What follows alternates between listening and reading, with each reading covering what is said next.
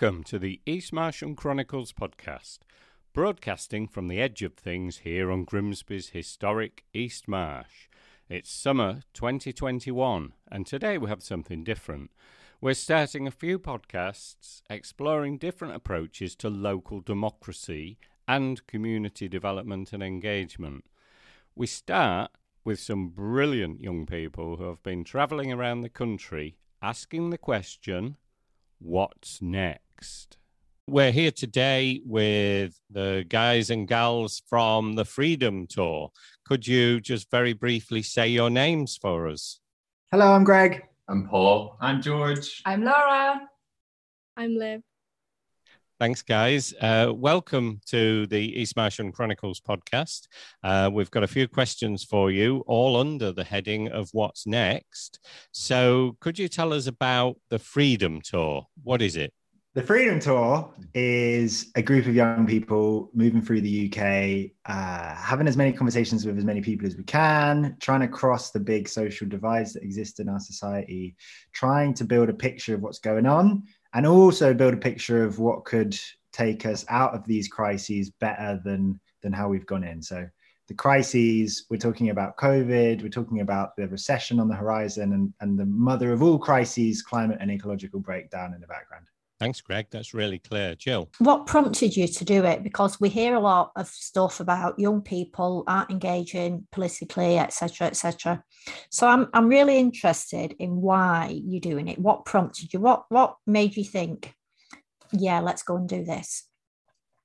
I guess first self-interest because we moving in quite like small bubbles where we feel like people have same ideas and they're motivated and they want to do things and then we realized that actually there's a lot bigger world around us where people are not as like empowered don't know about all the things they could do. Um, so really like for us a learning process to go out and listen to people that um, are all over the uk um, and also i guess that experiences we've had ourselves of like meeting very inspiring people. Not saying that we're the inspiring people we invite very inspiring people to our people's assemblies which are the people from the local campaigns.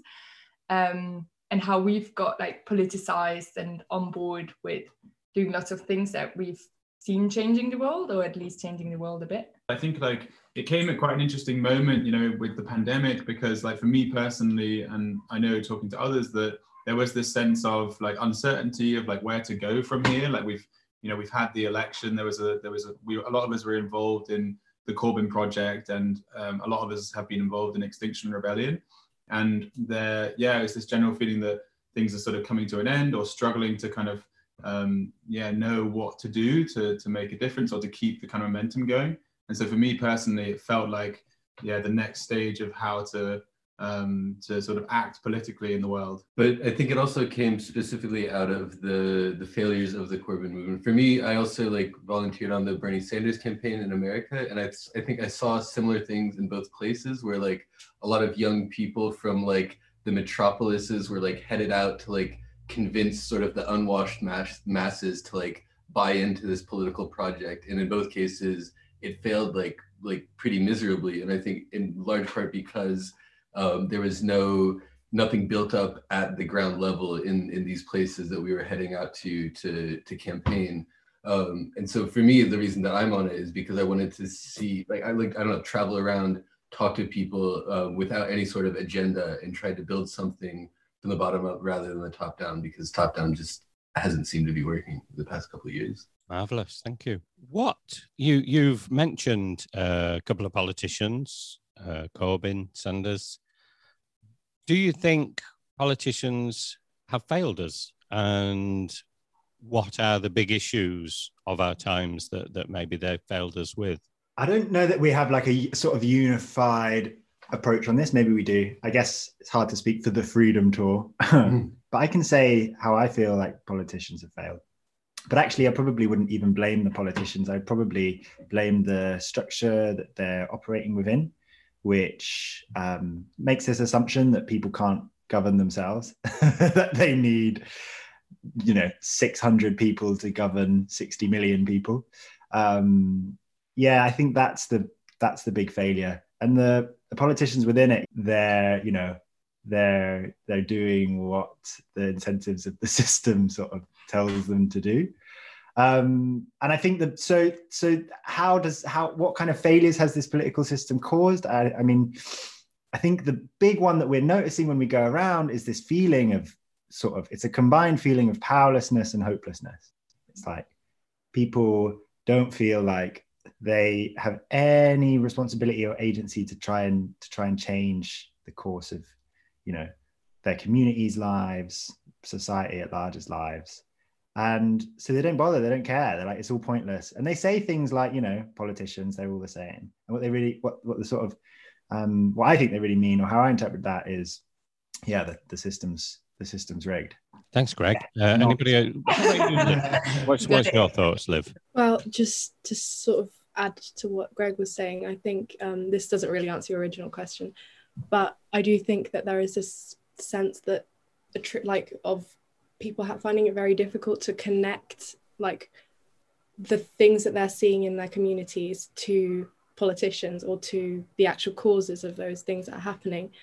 And like from, from what i could notice people were kind of expressing this sense of like there's no way i can change this or there's you know this is just happening and i can't i can't stop this kind of constant cycle of of events. And um, i think like the fact that there is no way of kind of attributing responsibility and also connecting all these like seemingly disconnected things that are happening um, that's really problematic i think as well because there's no way of kind of of assembling some sort of unified idea of what's happening to people on in their pri- like in their personal lives but also on like more of a national scale as well i think. So uh, kind of a feeling of not making sense of things yeah, I think so. Yeah, I think maybe that's also a symptom of of living in this kind of system that we're living in right now, where things are sort of are very disconnected. Great, thank you, Jill. Thank you. It's really interesting to hear what you've got to say there. So, when you're out on the Freedom Tour, how do you listen to people? How do you engage and listen to what they've got to say? Do you have any particular methods that you use? Yeah, maybe maybe the new freedom tour method is deep listening. we've been so we've been looking at things like deep canvassing, which talks about listening to a person first and foremost, um, without like already making up in your mind like all the things you want to tell them, and really trying to connect to people. Like in the deep canvassing, it would be because you you will try to find ways to connect to a person and like kind of source from what they say experiences where they might have felt um, alienated or that like make it easier to explain the things that you want to try to convince them of. But i guess what we really tried with the freedom tour is first and foremost do the listening. And now we're kind of still working on like how we can bring in the things that we'd like to say and explain to people um, but yeah, the experience I've had is that a lot of people were first like surprised that somebody's listening to them and not trying to sell them something or like convince them of something. Um, and that has led to a lot of very beautiful conversations, um, which I've really, really enjoyed. Mm. Mm. Mm. I guess the other thing to, to mention is um, the events that we've been holding towards the end of uh, the week. Oh, we've got Marika who's just joined us. Um, and so we've been calling them big chats in the park. And so we basically bring people together, serve some food, and then the way it works is we um, will will hold like a few um, talks. Like initially we did it, at least this is how we did it in Hull. Um, whereas before that, we kind of just invited people to come up and then speak, um, testify on a certain issue, and then break them off into smaller groups to then talk amongst um, themselves to some kind of prompt. So the one in Seaham, for example, was um, how can we come out of these collective crises better or stronger? And the one in Hull was uh, if there's one thing you could change about Hull, what would it be? Uh, and so then they're you know talking in smaller groups and they feed back to the general kind of group um, at the end of it. So it's kind of a way of um, getting a sense of what the whole crowd is thinking. Yeah, it's, it's modeled on this sort of idea of the People's Assembly, which a lot of people around the world have, have been doing, I guess, particularly in Spain and the municipalist movement. But yeah, it's this kind of democratic tool that, you know, they use, it's been used sort of since time immemorial or whatever. Can I add one more thing? um, I guess one really important element is building trust that um, what people say is important and that they can say something without being judged. I feel like that's been something really important in different conversations that we've had and also the People's Assembly. And we've had really nice feedback from people saying that they felt safe to mm. talk about things. And obviously, like the things they've been telling us have showed that they opened up like very deeply. Yeah. Can I also add, sorry, just that there has been this, like you kind of described, this is like moment of of surprise when, especially when we talk to people on the street, where it's like, oh, we're not actually trying to get you to sign up to anything or trying to sell you anything. We're really just like we're genuinely here to talk, and you can kind of see it on people's faces. They're like, oh, whoa, these people actually want want to listen to me, and that is such a gratifying experience. Yeah, I think I think that's really important. This deep listening when you think about how polarized our societies are at the moment for various reasons. Um, to actually listen to somebody whose views you might not necessarily or normally agree with, but to give them that space and for them to have that space and not be judged. Um, I wish somebody had approached me on the street and, and chat with me. I'd love it. so uh, you may already have touched on at least one element of this, and it might also be three questions. So here we go. You've been traveling the UK this summer, and I took this from your website. Building bridges, sharing struggles, and imagining solutions together. So, can you tell me what the bridges are, how you share struggles, and what might be the collective solutions? So, what are the bridges first? Well, maybe, yeah, we can talk through some of the campaigns that we've linked up with. I think that would be cool. Does anybody want to start? I can start on some campaigns. Um, I guess in Durham, we um, unfortunately haven't been able to invite as many campaigns because it was just the beginning and we were like sorting out a lot of things. Uh, but we managed to um, invite Mahmoud. He is involved in a campaign against um, female detention centre that is planned to be built in County Durham. So he came along and told us about what he's doing, and he was able to um, basically connect with people that were the People's Assembly, and quite a lot of people were as well involved with XR. Um, so I guess that's like a little bridge that has been built. Um, in Hull, I feel like a lot more successful because we had more campaigns. Please jump in if I forget somebody. So I remember Adam that has also run as a councillor um, with Flat Pack Democracy. There was um, Emma from Untold Stories that uh, works with sex workers. Um, there was a person from Gosh. Gosh. Yeah, which is about communities taking back control over their kind of open spaces in cities. And there was another group called Time Bank, which is about, yeah, creating different forms of kind of exchange in a community. So, yeah. Yeah, so they all came along and I guess on one hand, it was this people would see all the things that are happening already. These are sorts of solutions they've heard about, but also these campaigns were able to connect. And Adam said that he really wants to organize a People's Assembly again. Um, so that is for us definitely also a way part of the solution of people coming together and talking. And it's really important for us the element that we're just like driving through. A we we don't know the local communities. We won't we haven't been building up things and we won't continue to build them. But what we really want to is that people get this little sense that we plant our seeds that we spread some inspiration and that then that continues on. Yeah so i guess we've been talking about like building bridges within communities. We've also been trying to we're still at the beginning of the tour but we're trying to build bridges uh, between communities as well. Um, sort of that goes along with the collective struggles part. Um, just in the first like um, two or three places we've been to, we've seen a common pattern of like local councils um, voting as a block, like labor in both cases, sort of having um, like um, control over the local council for decades or centuries even. Um, and then voting as a block, using it as a stepping stone to like larger um, larger offices and just like not really doing anything for the community. Uh, we saw that in County Durham, um, Hull as well. Um, the guy we were talking to, Adam, said that in the last couple years he couldn't find a single example of a dissenting vote from a Labour councillor in Hull.